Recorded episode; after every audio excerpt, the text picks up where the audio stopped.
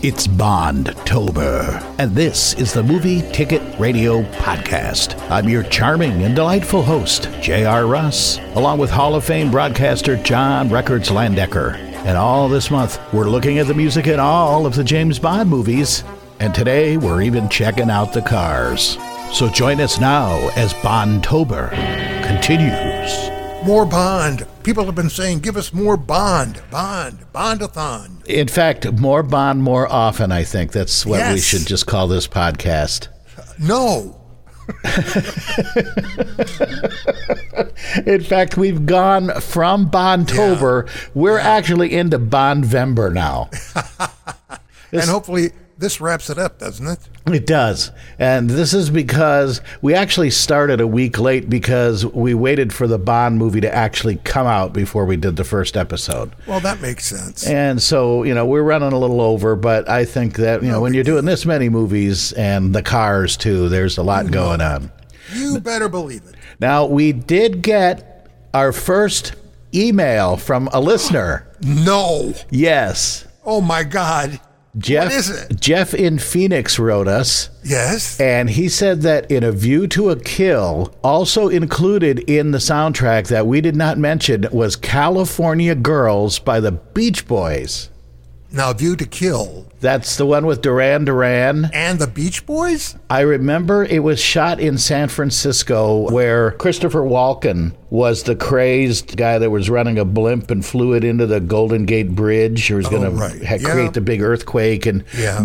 you know make Silicon Valley the new uh, shore point, I guess. And I remember that they did play California Girls in that, and I went, that really sounds out of place, but it was there. And uh, of course, the song written by Brian Wilson and your close friend Mike Love, who you just know- recently interviewed. Yes, I did. You know, and how grateful we are that someone actually sent us an email. Yeah, and if Ah, if man. you want to write to us, please do. It's movie ticket radio at gmail.com. Good God, what can be next? I don't know. Maybe more listeners? I don't know.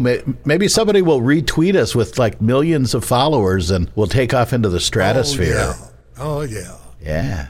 yeah. So we now jump into the two final bonds or the most recent bonds. Yes. Pierce Brosnan, GoldenEye, 1994. Mm-hmm. And this is the first completely original Bond movie without any reference to even Ian Fleming's novel or short story. They just kind of wrote the script and said, let's run with it. And Ralph Fiennes actually auditioned for James Bond here and didn't get the role, but then replaced Dame Judi Dench as M in Skyfall in 2012. So Of course, making M a non gender specific role. that's correct. Yes. And of course, we also in the last podcast mentioned all of the maneuvering that went on with Timothy Dalton and Pierce Brosnan and how NBC jerked Pierce Brosnan around because he was Remington Steele on TV and Oh, a yeah, yeah, whole bunch of stuff there. So they finally got this going. And at the time the script was written, the mm-hmm. producers were under the assumption that Dalton would be renewing his bond. And it was written to match Dalton's darker, more realistic portrayal of 007. So Pierce lightened it up a bit. And Roger Moore actually paid a visit to the set to see his son Christian, who was working as a third assistant director. And he quipped in front of Brosnan that his test hadn't worked out, so actually Moore was brought back. so Roger Moore had a son on the set called Christian Moore. yeah. Did Clayton Moore show up eventually? I am not sure. The Lone Ranger? I'm not really sure. Masked Man meets Bond. But he was kind of messing with Pierce's head to say that uh, he was coming back to play Bond one more time. And the theme for it was sung by Tina Turner, and I didn't realize this. Written by the U2 guys, Bono wrote the music, and The Edge wrote the lyrics. Well, In the name of Bond. Uh, the end theme, also not a very good song, sung by Eric Serra, The Experience of Love. And don't know it, don't want it, don't hear it, can't remember it. it sounded like it was recorded on a cassette deck. Uh, Good. It was not a really good quality recording. And the only other really music of note in it was the James Bond theme once again, Monty Norman, the writer there. And another song that gets credit was Stand By Your Man. Uh huh. Now, when Bond goes to see his this Russian guy Robbie Coltrane in his club, there's this woman singing off key on the stage, and he's the guy that says, "Oh, Bond, James Bond," and it's Minnie Driver. Oh, no kidding. You know, the last time I had Minnie Driver was when I was golfing. Yes. Well, this one was worth at least five thousand dollars because that's what she got for singing. Okay. It's in the hole. Whoops. no, I think that's what they said about Xenia Onatopp. That was Famke Janssen, and Yeah. she actually drove some of the scenes in the opening chase where Bond had his Aston Martin and she had her Ferrari. Apparently, she's a, a bit of an experienced driver. right. Computer graphics were actually used to create the famous gun barrel opening, and mm. so this was the first James Bond movie that used CGI. Aha. I think the previous ones were just done with like putting the camera and shooting through a, a toilet paper tube and pouring ketchup over the edge. This was the first time a German sports car, in the case of the Z3 BMW, was used as the primary James Bond vehicle. What do you know about that? They made a big deal about it, and I think it appeared in the movie for about two minutes. It was Wow. Pretty short when he was in Cuba. And uh, the Hollywood Reporter actually has a book called Product Placements. Very interesting topic, by the way. Seriously, it is. Yeah. Maybe we'll do one on that one day. It's not a serious topic, but I'm saying it's interesting to find out how that works and how much it's worth Yeah. because it's plenty. Oh, really? And they, well, for example, BMW paid $3 million for product placement, and they apparently recouped nearly 240 million in advanced sales. God Almighty. That's some good return on your retirement money there. Hello. Yeah. Uh, they had an, a, a limited edition 007 model of the Z3 that sold out the day that it put on the market, and the movie represented the first of a three movie deal that BMW did to promote their cars. wow. Yeah. Big, big bucks there. This was the first Bond movie that actually shot in Russia, most notably St. Petersburg, where he was driving the tank through the streets of town. Well, looks like it's Iron Curtains for sure, Mr. Bond. And Goldeneye was the nickname of Ian Fleming's beachfront house in Jamaica. Very interesting. Yeah. So that takes us up to 1997, and Tomorrow Never Dies. Indeed, it doesn't because it's never here. Sheryl Crow did the the song. Uh, she wrote the music actually and sang it. And Mitchell Froom wrote the lyrics. Oh, that Froom. Yes. Ah, from the famous Frooms. I know his mother, Mush. Mushroom. Okay, I gotta Oh stop. man. Hello, Mr. Pun. Nice to meet you. Surrender, the secondary theme that k.d. lang sang. That was a David Arnold and David McAlmont song, and Don mm-hmm. Black wrote the lyrics, and of course, David Arnold deeply involved in the soundtrack. He also did a song that was pretty cool, a lot of Bond riffs in it, and I actually play that on the Bondathon on movieticket.radio.com because it's where Bond test drives a BMW with his cell phone. And it's melodic, it's not just a background song.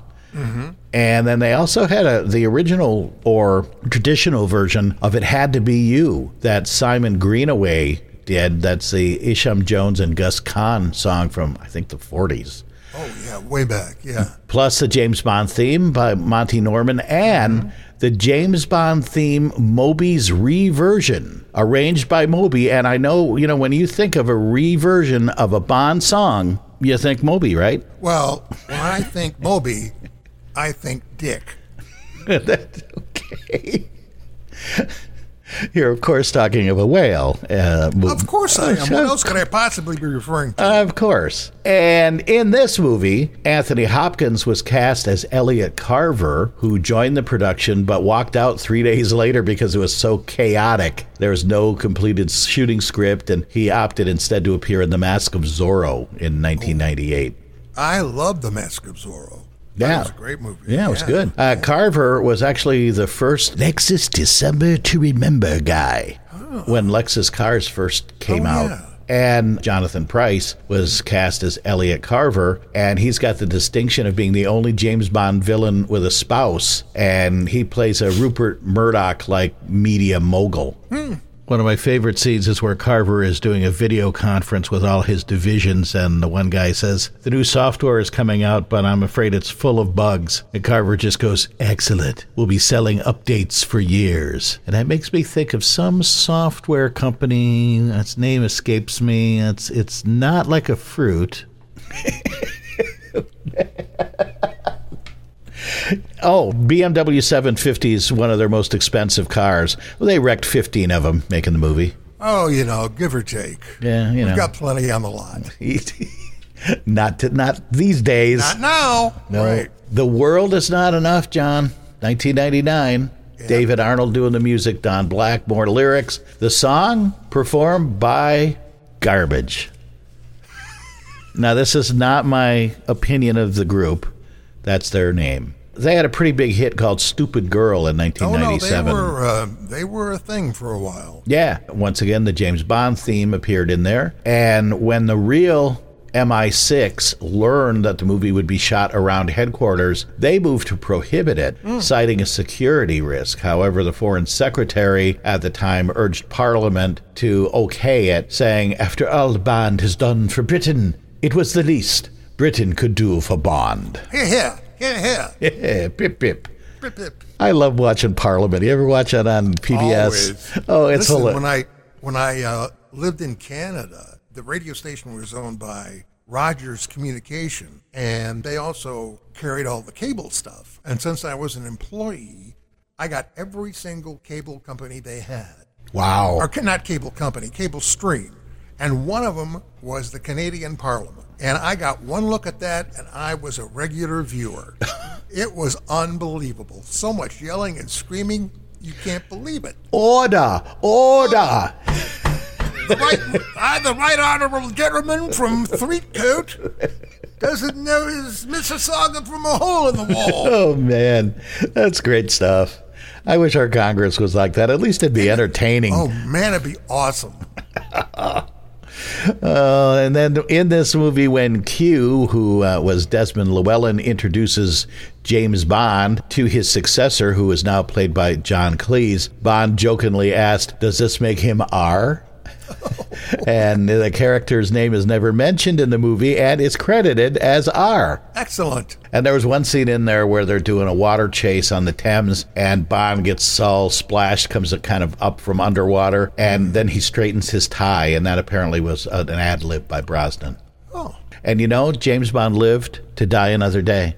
I know. That's what I heard. Yep, that, that's the next movie. It took three years to put it together, but they got one more in there, and that song was done by Madonna. Uh huh. which she performed, and Mirwais Ahmadzaï did the lyrics for that. Madonna wrote the, the song. Pretty good song, not bad. Not a great Madonna song, but not a bad song. James Bond theme in it, and also when they come back to England, you hear London calling, and that's The Clash. Yes, and that was a hit. Yeah. Mick Jones and Joe Strummer. And it's interesting that they used a hit song in the movie prior to it being released. Usually songs in Bond movies become the hits. I did not know that chronological timeline. Yes, it's what true. do you know about that? And then Pierce Brosnan said that it was his least favorite Bond movie in which he appeared. And while filming their love scene in Cuba, Halle Berry choked on a fig. Well, next time, try a man. Really? Well, Pierce tried her. He performed the Heimlich on her and saved her. Just think, if it weren't for Pierce Wow. being there, she might be dead today. Yeah. Thank God. Pierce. Yeah. And also, she got debris from a smoke grenade in her eye that took about a half hour to remove. You know, you would think with all the pyrotechnic action that occurred in movies before CGI that that type of thing would have happened with pretty much regularity. I mean, Yeah. Consider all the sand and the smoke and everything that's swirling in the air. I mean, you know, it's just it's there, so obviously you're going to be exposed to it. Yeah, well, you know, and uh, but every once in a while somebody's head gets chopped off. I mean, look at Vic Well, Morrow, you know. Yeah. Oh, jeez. And you think I'm th- what? and you you're criticizing me? Well, I wasn't laughing until you made me laugh. Right. yeah. So this was the first James Bond movie to feature an Aston Martin as the Bond car since The Living Daylights in 1987 as well. Glad they brought it back. I love that car. Yeah. Would you own one? Do you think if you had the money? Probably. Yeah. Yeah. I think they're very expensive to maintain. Oh, well, you don't buy a car like that unless you're ready to a maintain it, insure it, and um, Crash it and then just get another one. and all that other kind of stuff. Yeah. You know. Less than a month after the movie's release, UK fencing clubs saw an increase in the number of people interested in taking up the activity. On guard. Yep. Ching, ching, ching, bang, bang, bang, bang. And Pierce disliked the gadgets and overblown effects of this movie and suggested the producers go back to more low key, darker roots. Coincidentally, after Brosnan left, the next Bond movie was low key and darker, which takes us to 2006 Casino Royale and the new Bond, James ah, Bond. Yes. Yeah. You Know My Name, written by David Arnold, and Chris Cornell, who also sang it. He was the late lead singer of Soundgarden and Audioslave, or a couple of hit groups he was in. And I didn't particularly care for the song when it first came out, but it's actually become maybe one of my top fives. Time heals all wounds. Yeah, I mean, that's a pretty good song.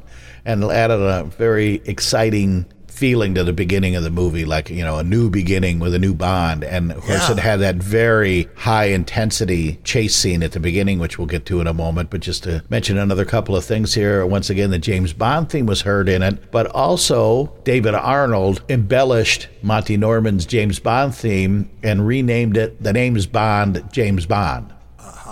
So it starts out a little slow, but then it goes into the down, down, down, down, down, with the old uh, Duane Eddy guitar. And so Daniel Craig's now James Bond, and the way Bond orders his first vodka martini at the poker game was lifted directly from the Ian Fleming novels because he wasn't sure how to order it at first. That's where they were putting fruit in it and things like that. And I thought it was shaken, not stirred. no, it was it was an interesting way that they ordered it, and I I don't have that script in front of me, but go back next time you watch it. There's a whole drink ordering sequence that takes about a minute. Really, I will go back and check it out. That's interesting. And Daniel Craig initially rejected the part of James Bond because he felt that the series had settled into a standard formula, but then he changed his mind when he read the finished script. And knew it would make him a Skrillionaire. That's true. And that now this was where he was saying he was getting too old, but the opening parkour chase took several weeks to film. That's where they're jumping from the cranes and running through the partially constructed building and running up Yeah, the walls and jumping,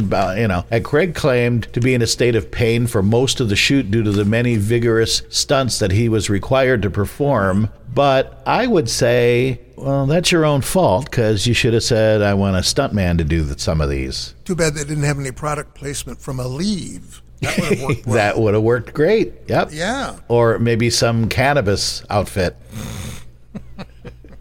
Curaleaf. I don't know what that is. It's a legalized cannabis company. Oh. Buy some stock. Sure. And in one afternoon shooting, three Aston Martin DB9s valued at $300,000 each were destroyed. Wow. Man, I just go and get the tires off of it. Well, I'll man. tell you, I got a local body shop that could probably uh, turn that around for Yeah, you. That'll buff out. Yeah. about two years passed, so they made this second movie, Quantum of Solace, pretty quickly. This was the one that was shot in the desert, and I, it wasn't one of my favorites. The song is my least favorite of all time. Jack White of the White Stripes and Yeah. Alicia Keys. A lot of screaming in it. Not a really good James Bond theme. Right. But there was the James Bond theme also in the movie. Daniel Craig injured at least three times during the movie. Mm-hmm. Most prominent ones an injury to the face, which required four stitches, another to his shoulder, which required six surgical screws. And he had went around with his arm in a sling for a while. And then his head was injured, and one of his fingertips was sliced off. Holy cow. Yeah, he la- he laughed it off though, saying that not only did it delay filming, but he also joked that his finger would enable him to have a criminal career because he wouldn't have a fingerprint. Good God. But it grew back when he made his comment. So Wow. Uh, but weird. And then uh, James Bond and leading Bond girl Camille, who was Olga Kurylenko, share a kiss in the movie but do not make love, making it a first for a James Bond film. Abstinence. Makes the heart grow fonder. No means no. Say, That's right. I was catching on at the time. Indeed. A great observation on your part. Also, let me make another very dry humor here. Chile's Atacama Desert, where the finale was filmed, is the driest region on Earth, with no record of measurable rainfall ever having occurred there. Interesting footnote. That's the place you want to go for a very dry martini. Yeah, the driest. Uh, the Aston Martin DB5 makes a return in the movie due to a three movie, $100 million deal they had with Ford. And so they had the exclusive product placement rights, but they said, hey, let's bring the old one out of here. And we'll just drive that for a while. Right. Craig was not fond of this production and said that thanks to this, he'd never do a movie without a script nailed down again. Not a bad uh, decision. And never say never again. Skyfall 2012 comes along. I guess they had the script nailed down because he's back. Adele wrote the music for this, performed the song. Paul Epworth wrote the lyrics, and it won an Oscar. It's the only one to actually win an Oscar. Congratulations to Adele. That was a good song. Very kind of Shirley Bassius. I mean, not as blasting, but pretty good. I think she hit some notes in there that not a lot of people can hit. Right. Also in the movie, Boom Boom. Written, yep, John Lee Hooker, the writer there. Yeah. Boom, boom, boom, boom. Cool tune. Yeah, and then the James Bond theme again, and now they David Arnold brought back the James Bond, James Bond. In 50 years of James Bond movies, only the second one in which Bond suffers a gunshot wound.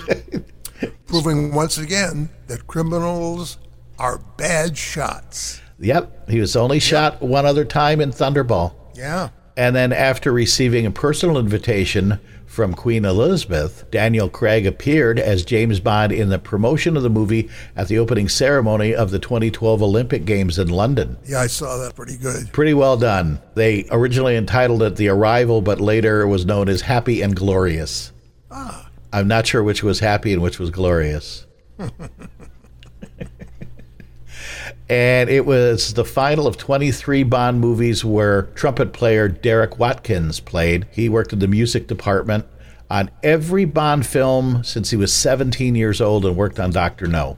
wow. And he died in 2013, four months after release of the movie. And there was an interesting thing because this is the movie in which M dies. And she had a porcelain bulldog on her desk that was draped in a Union Jack. And apparently, the bulldog figurines were created by Royal Doulton during World War II to represent patriotism. And there's also two of them on John Hurt's desk in Tinker Tailor Soldier Spy in 2011 Continuity. and Ray Fiennes was also in that movie as Tinker Tailor. So a lot of weaving back and forth because Fiennes takes over as M in the next movie. And then Daniel Craig told Rolling Stone that he wanted this to be his third and final movie, saying, I've been trying to get out of this from the moment I got into it, but they won't let me go. And he mm-hmm. signed for two more movies, though Spectre and No Time to Die, because Indeed. every time you try to get out, they drag you back in. Mm-hmm. Especially when there's a great big fat check attached to it. yeah. So, Spectre in 2015, the theme from that one, I kind of like Sam Smith, but a pretty wimpy song. The writings on the wall, Jimmy Napes, the lyrics. And then once again, James Bond theme and the name's Bond, James Bond, David Arnold. Uh, Daniel Craig said that it was getting harder and harder to get fit for the shirtless scenes Well, I'm sure it was. age 47 then he said i'm getting my kit off for this movie Whatever that means. i know it's some british term i don't know what that means but Yeah. monica bellucci previously auditioned as a bond girl before being cast in the movie back in 1997 in an interview for playboy pierce brosnan said that she had screen tested for one of two leading roles as Paris Carver in Tomorrow Never Dies, but the casting went to Teri Hatcher. But she did come back and actually got a gig, so good for her. The opening scene that's set in the Day of the Dead parade, it's unique for a Bond movie in that it looks like it was all shot in one take, but it was actually done in three. Ah, the magic of Hollywood on display. Yeah. They fixed it in post. Yes, indeed. And I do wonder about the helicopter that was flying there. That they couldn't have been flying it above the crowd as closely as they were. Although they said in one of the movies that they were shooting the movie in the middle of traffic and the general public wasn't aware of what was going on. So hmm. maybe, you know, you get in some of those countries, they don't care. You grease the right people, you can do whatever you want. Imagine that. Hmm. Be like working on the dock someplace. Hello.